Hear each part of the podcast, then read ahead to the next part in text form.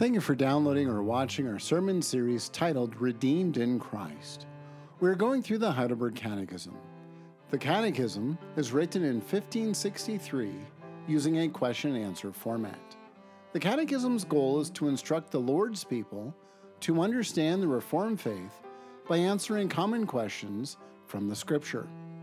Please join us as we walk through this historic document and ponder the Lord's grace and mercy as we are reminded that we are redeemed in Christ.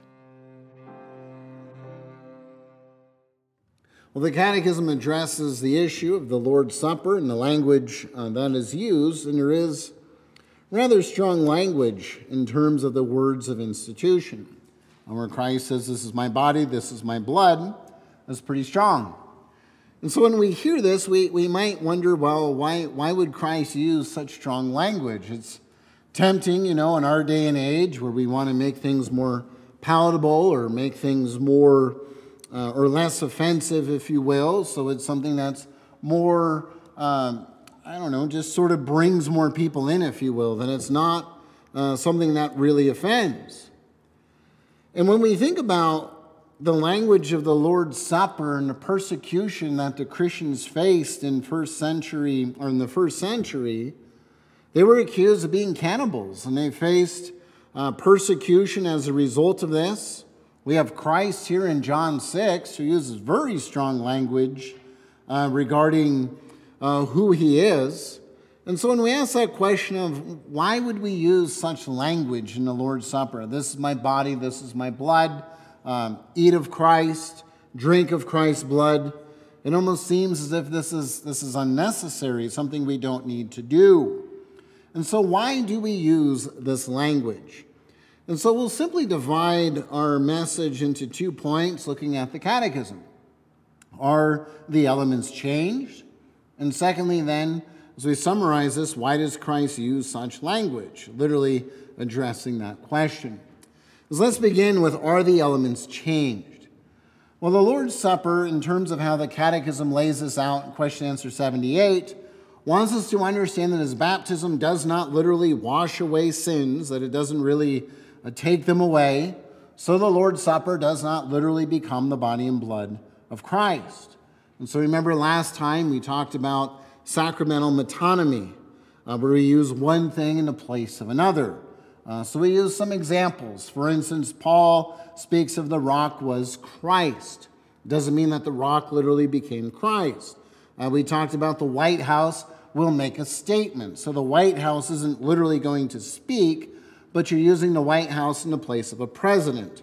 We said that's a tasty dish. You're not literally eating the dish, uh, but it's just summarizing that it's actually a tasty meal. Uh, you can Google other instances of metonymy if you so desire.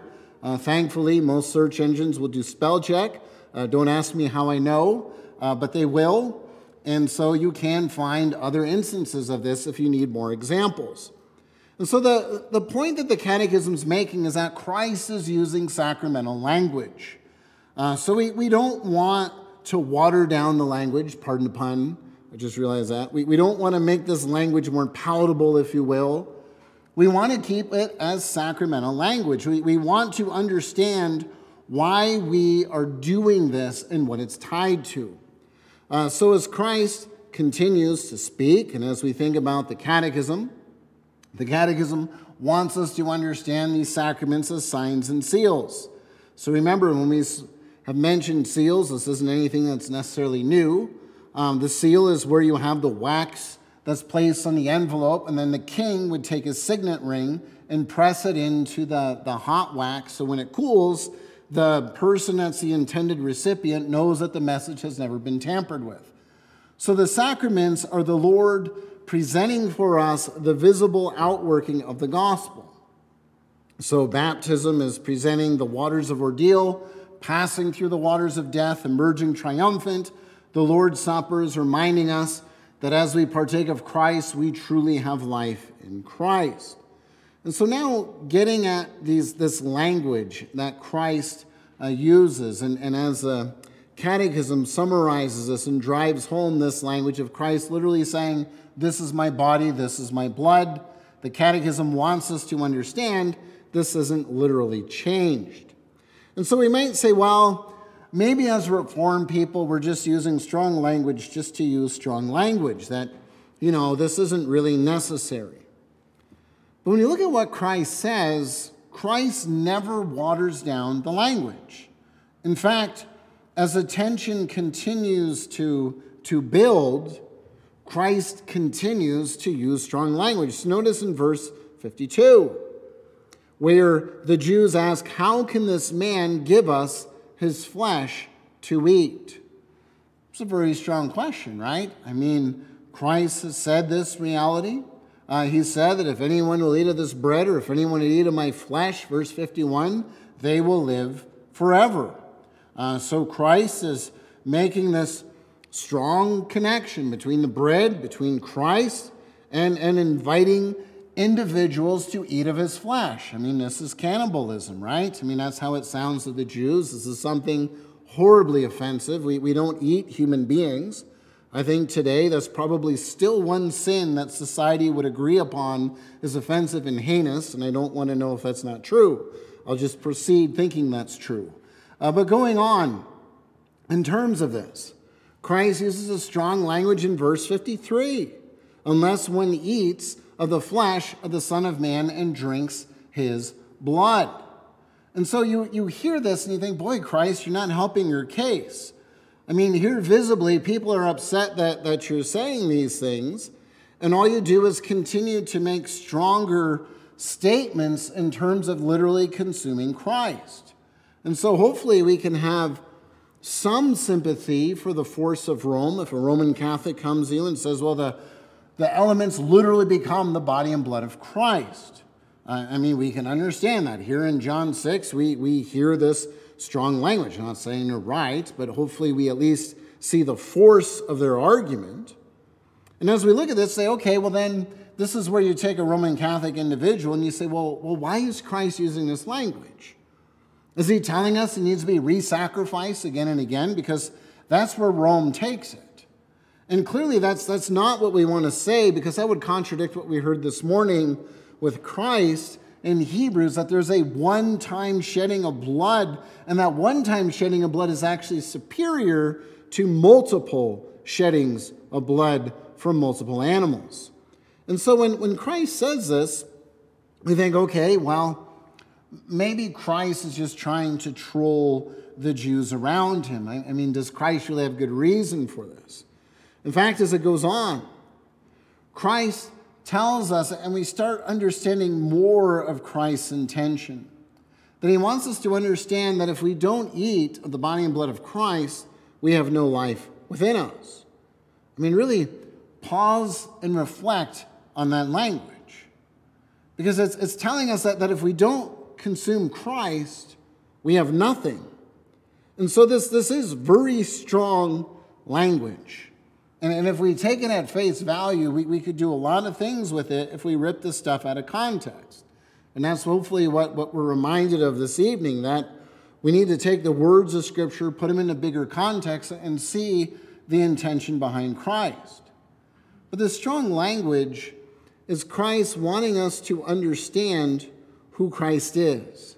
Rome can look at this text, and this is why I want to go through this text again. That if you ever interact with a Roman Catholic, they can take you right here. You end up scratching your head and you go, I, I don't know how to answer that. It seems right here in black and white. This is right, right? I mean, Christ is saying, This bread is my body, this blood is, or this wine is my blood. You got to literally eat these things, and as you literally eat these things, you literally consume me. But if we look at this in the context, we find that as Christ does this, he wants the individuals to understand a bigger issue. Because as he interacts with the individuals, you have the Jewish people who begin to grumble amongst themselves, as we find in verse 41. You know, so the Jews grumbled about him. We think, oh, well, that's a problem with them. But we find also in the context of this in verse 61, we have the disciples grumbling amongst themselves, saying to Christ, This is rather harsh. And so this is a rather harsh statement. I mean, we, we, we can't get around that. I mean, Christ is being rather pointed, very clear that apart from Christ, you do not have life. Apart from being drawn to Christ by the Father, you have no life. Apart from the power of the Holy Spirit, you have no life. And so, uh, our temptation may be to be with the disciples and say, Whoa, these are strong words. I don't know if we want to be this strong. And so the disciples themselves rebuke Christ. And, and Christ then turns and like, Really, you're offended by this? Do you understand who I am? Right? I mean, this is what it comes back to.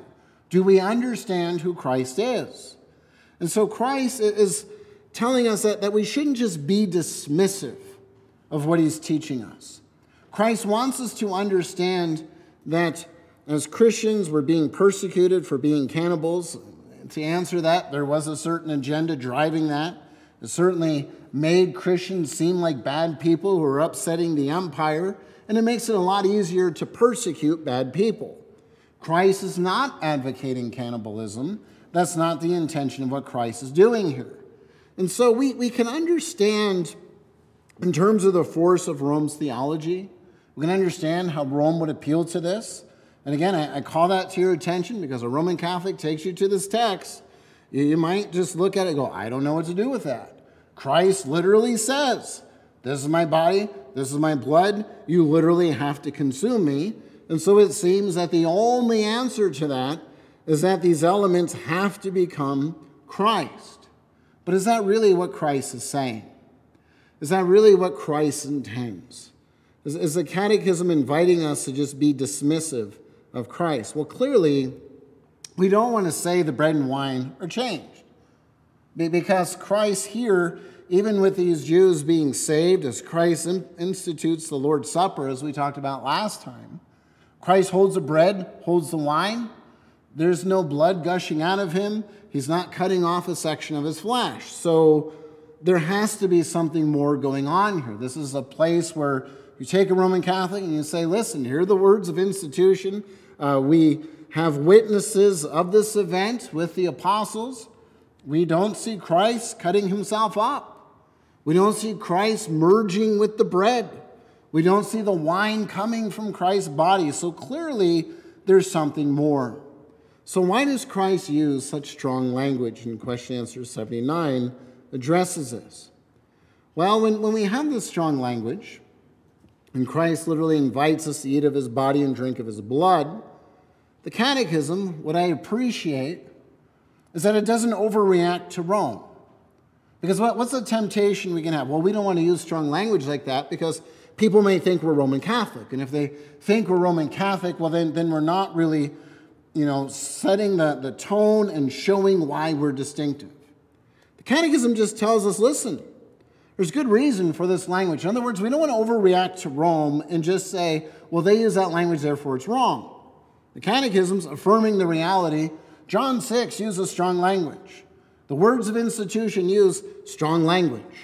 And so we have to account for that language rather than just being dismissive of it or explaining it away uh, one of the things as Reformed people, we have to submit to the Word of God, right? We, we have to take the Word of God, say, this is what Christ teaches us.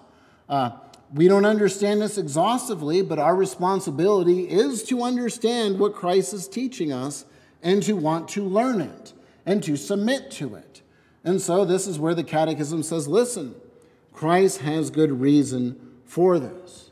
We talked about Article 35 of the Belgic Confession last time of a reminder that as we have these physical elements feeding our mouth, so it is the spirit that feeds the mouth of our soul.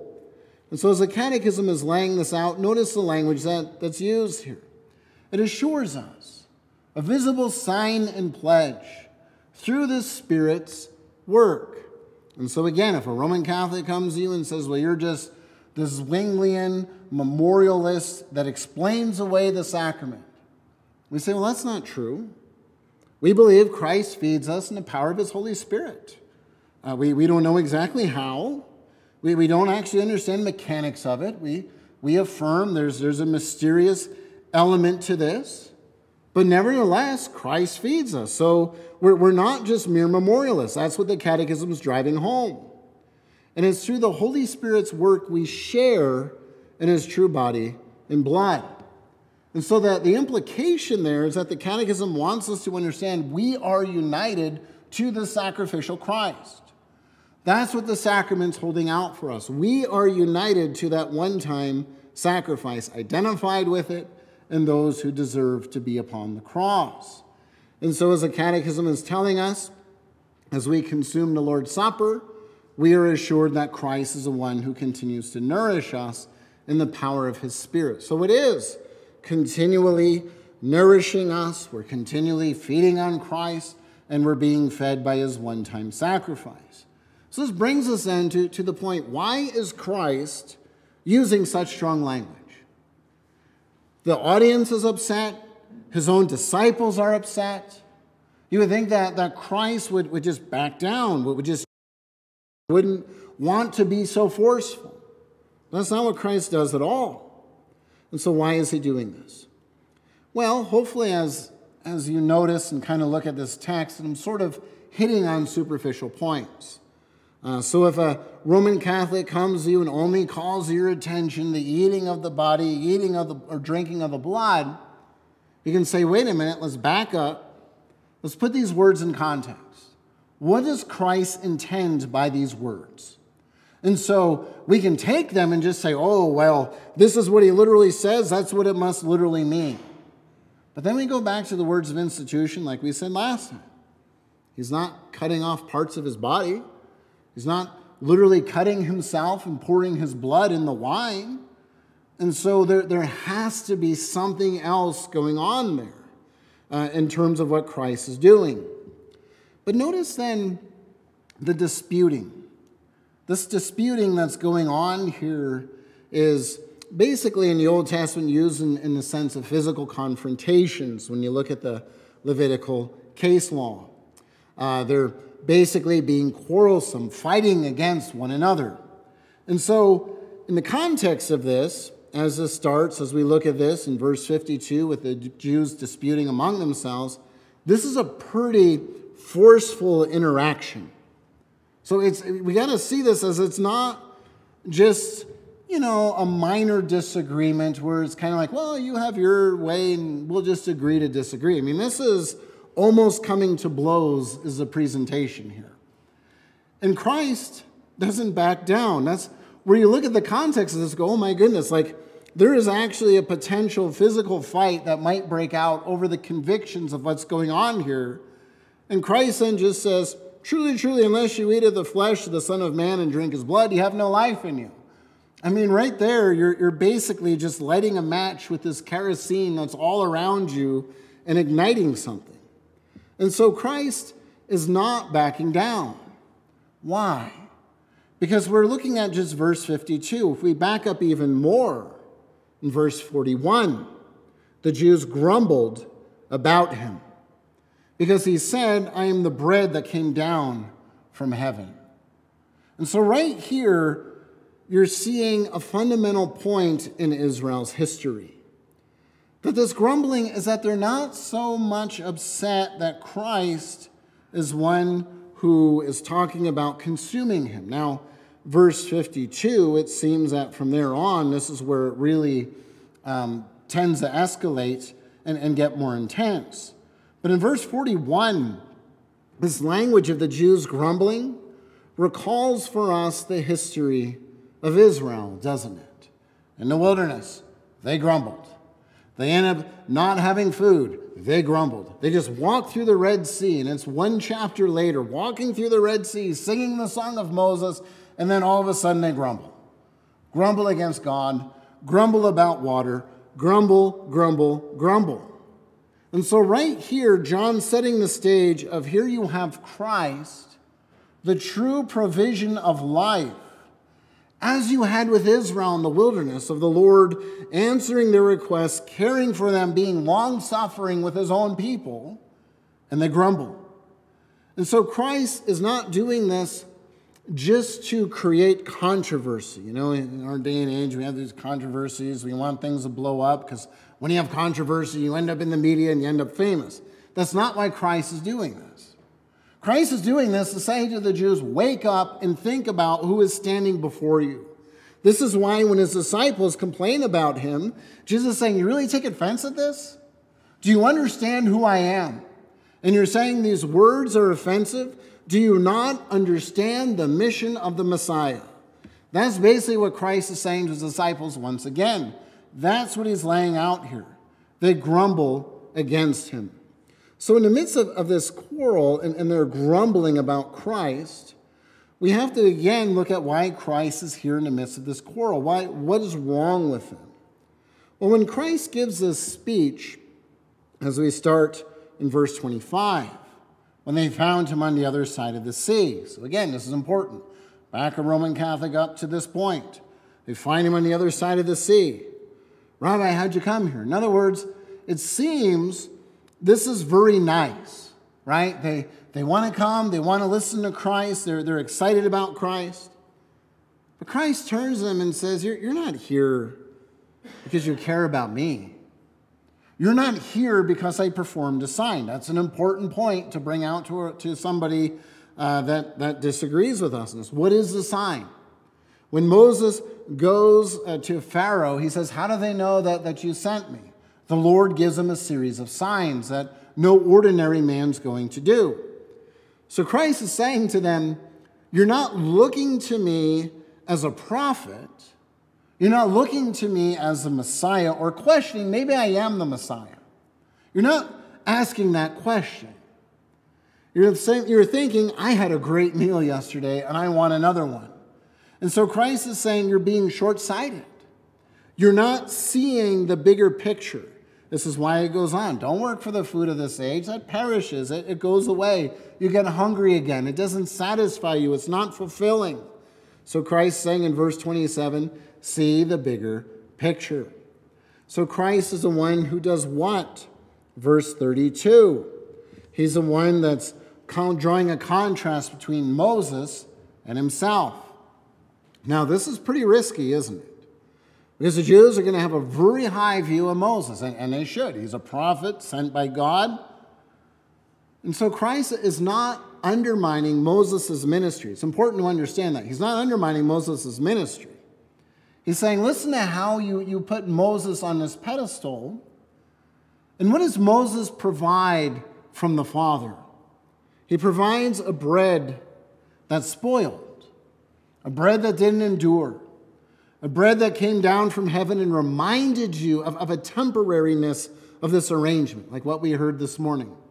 That's part of what you find in a Mosaic arrangement. It's temporary, it, it doesn't last, it doesn't endure.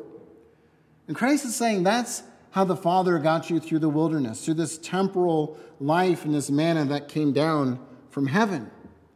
Christ is saying, I'm telling you right now, what Moses spoke of, I'm the realization of it. So here, Christ is doing a veiled messianic claim. You partake of Christ, you have Christ, you have life. Uh, you're one that has the true bread, you're never going to hunger again, and you have a life that will never end. So notice when, when Christ says this, how, how quickly this catches on. Oh, give us this bread always. In other words, they're, they're not seeing Christ as the substance of the promise. They're still seeing Christ as the one who performs this miraculous provision of giving them bread. And so they're saying, Oh, stay with us and keep giving us this bread. So now you're, you're starting to understand why Christ is getting more and more forceful in trying to force this crowd to understand who he is. As he goes around the synagogues, preaches this message, wants them to understand it's not about manna, it's not about Moses, it's not about bread that provides temporary life. Christ is saying, Look to the substance of the promise. I give eternal, everlasting life. Going on then, in terms of how Jesus answers them. So, verse 34, give us this bread always. Verse 35, Christ now lays out that he is the one who is a bread of life. The one who comes to him is one that's never going to hunger and thirst. Now, he's adding something that's important. This echoes John 3. We see this throughout the Gospel of John that whoever believes in me shall never thirst. In other words, shall, shall never want something more. So now we're, we're starting to understand what Christ is speaking of in terms of consuming him. Consuming him is being identified in Christ. How are we identified in Christ? We're identified in Christ by taking hold of Christ by faith. And so, going on then, verse 40 is the will of the Father. Whoever looks in the Son, believes in him, should have eternal life. Now, notice how eternal this life is. So, you had the contrast of Moses. It's temporary, it was provisional, it wasn't the true bread from heaven. Christ is a true bread from heaven. This is a, the one who brings and establishes and confirms eternal life. And the, the life is so eternal that it goes even beyond death. This is the assurance that Christ is the one who truly brings about this resurrection event. And so it's important to understand as we're walking through this that this isn't just about the Lord's Supper. I mean, the Lord's Supper certainly is, is part of this and, and communicating this. But we've got to see the deeper substance behind this. And so when, when you look at this and you start understanding this promise of Christ, the Jews going on to grumble, Christ giving these strong words that if, if we took these words and reduced this down to only the Lord's Supper, we, we would have a problem, wouldn't we? Because anyone who made a deathbed confession and never had the Lord's Supper could not have eternal life. If we took this literally and saying that it's only the Lord's Supper. Now, a Roman Catholic, uh, a lot of times, uh, depending who they are, can be very consistent with that view and say, yeah, absolutely true. This is why we baptize the dead. This is why we, we make sure that they partake of the sacraments. But in terms of, of truly understanding this, you say, but is that really what Christ is saying? That, that this supper has some magical thing? That certainly the Lord nourishes us through it, but is it so magical that the moment you drink of the wine, the moment you eat of the bread, it means that immediately you're one who is grafted into Christ. Or is this a call and a reminder and a nourishment of the faith that we already possess. That's the reminder and, and, and the realization of this. That as we take hold of Christ by faith and as we partake of the supper, we are nourished by this one Christ. Now, another reaction to this is to be dismissive and to just say, well, you know, this is Christ comparing himself to Moses and manna. We don't really want to see anything in the Lord's Supper in this. We just want to see the emphasis of Christ saying it's a mere memorial. We just remember who Christ is, and it becomes a, a sentimental nourishment, if you will, that, that we just contemplate the gospel. But I think then we miss the substance also of what Christ is communicating. Israel really did consume the manna. And, and the point of that manna is to look to the provision from God, is to look to the greater life, the greater sustenance. So when Israel gathers the manna, there is a, a calling there for them to think about the greater reality. As Christ compares himself to this manna, he's saying, I'm not the one who fades away. I'm not the one who dies and spoils like manna. Remember, if they didn't, if they gathered extra, it would spoil and it would be rotten the next day, unless it was the Sabbath, and they were allowed, they were to gather extra prior to the Sabbath as part of their preparation. And that would miraculously not spoil. But Christ is saying, Here I am, the one that does not spoil. And so, what, what is the fundamental solution? How do we know that this is truly right? Well, the exhortation, as we've gone through this, is to understand we take hold of Christ by faith. That the Lord is the one who wants us to understand this. That as we are those who feed on Christ, partake of Christ, have life, are the ones who truly take hold of Christ by faith. We're engrafted into Him, we're joined to Him, we're part of who He is. That's what He's driving home in verses 52 through 59. He wants them to think about the true life. And so it's, it's what the Belgic Confession, Article 35, what the Catechism's teaching us. As bread nourishes the body, so we know that Christ nourishes our soul. He feeds us. That's all Christ is getting at in verses 52 through 59. But we also find this assurance, the, the realization that as we abide in Christ, He's the one who abides in us. We have the assurance that as we take hold of Christ, whoever feeds, whoever abides, whoever has this life, has true life. This is language that he uses uh, throughout the, the gospel with the assurance that as we are in Christ, we have life. John 14, 20. Uh, the assurance that as we are in Christ, as we take hold of him by faith, we have life. Uh, John 15, verse 4. The assurance of that we're grafted in, abiding in Christ. What does Christ pray in John 17 at the end of the gospel? He requests that we are those who would truly, literally abide, be brought into the Trinitarian God, that we would share in these blessings. And so the solution to what's going on here is understanding the context. So if a Roman Catholic comes to you and says, This is literally what Christ says, you say, Okay, yeah, that is literally what Christ says. And what does Christ literally mean by that? What Christ literally means is that as we come to Christ, we take hold of him by faith, we are those who will be raised up in the last day. As we are engrafted into Christ, as we find in the gospel, you look at in Christ, you look at abiding in Christ, you look at whoever comes of Christ, and you start searching for these things. The assurance is that as we take hold of Christ by faith, we have life. And then they say, well, why do we have the Lord's Supper then? Well, the Lord's Supper is communicating to us the reality that as we eat bread, as this is identified as the body of Christ, as we partake of the one time sacrifice of Christ being identified in this, we are those who are truly nourished and built up in Christ. We are joined to Him, He is joined to us. As we partake of His blood or the wine, remember we talked about in Leviticus that it's forbidden to drink of the, the blood of the sacrifice. As we're invited to drink of the blood, what, what do we find in Moses? You don't drink of the blood because it's the life of the animal. We're partaking literally of the life of Christ. This is why Christ says in verse 53 the emphasis of drinking his blood.